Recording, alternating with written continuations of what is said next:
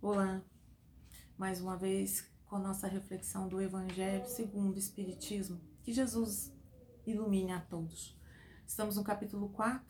Ninguém poderá ver o reino de Deus se não nascer de novo. Item ressurreição e reencarnação. Ao longo da semana, os colegas deixaram muito bem clara a diferença entre um e outro.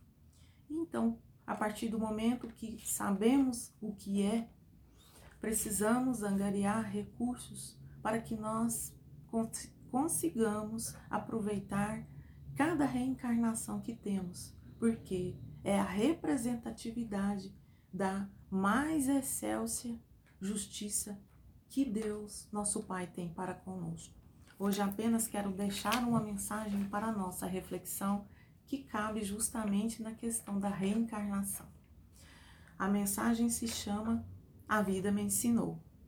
A vida me ensinou a dizer adeus às pessoas que amo, sem tirá-las do meu coração, a sorrir às pessoas que não gostam de mim, para mostrá-las que sou diferente do que elas pensam, a fazer de conta que tudo está bem, quando isso não é verdade, para que eu possa acreditar que tudo vai mudar. Calar-me para ouvir e aprender com meus erros. Afinal, eu posso ser sempre melhor.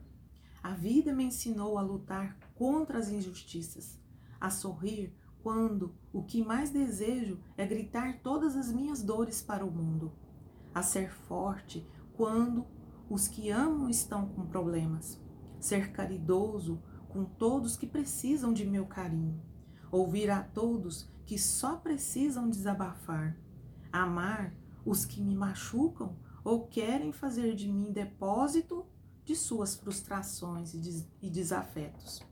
Perdoar incondicionalmente, pois já precisei desse perdão. Amar incondicionalmente, pois também preciso desse amor. A alegrar a quem precisa, a sonhar acordado, a acordar para a realidade, a aproveitar cada instante de felicidade, a chorar de saudade sem ter vergonha de demonstrar. Me ensinou a ter olhos para ver e ouvir as estrelas, embora nem sempre consiga entendê-las, a ver o encanto do pôr do sol, a sentir a dor do adeus e do que se acaba, sempre lutando para preservar tudo o que é importante para a felicidade de meu ser, a abrir as janelas para o amor, a não temer o futuro.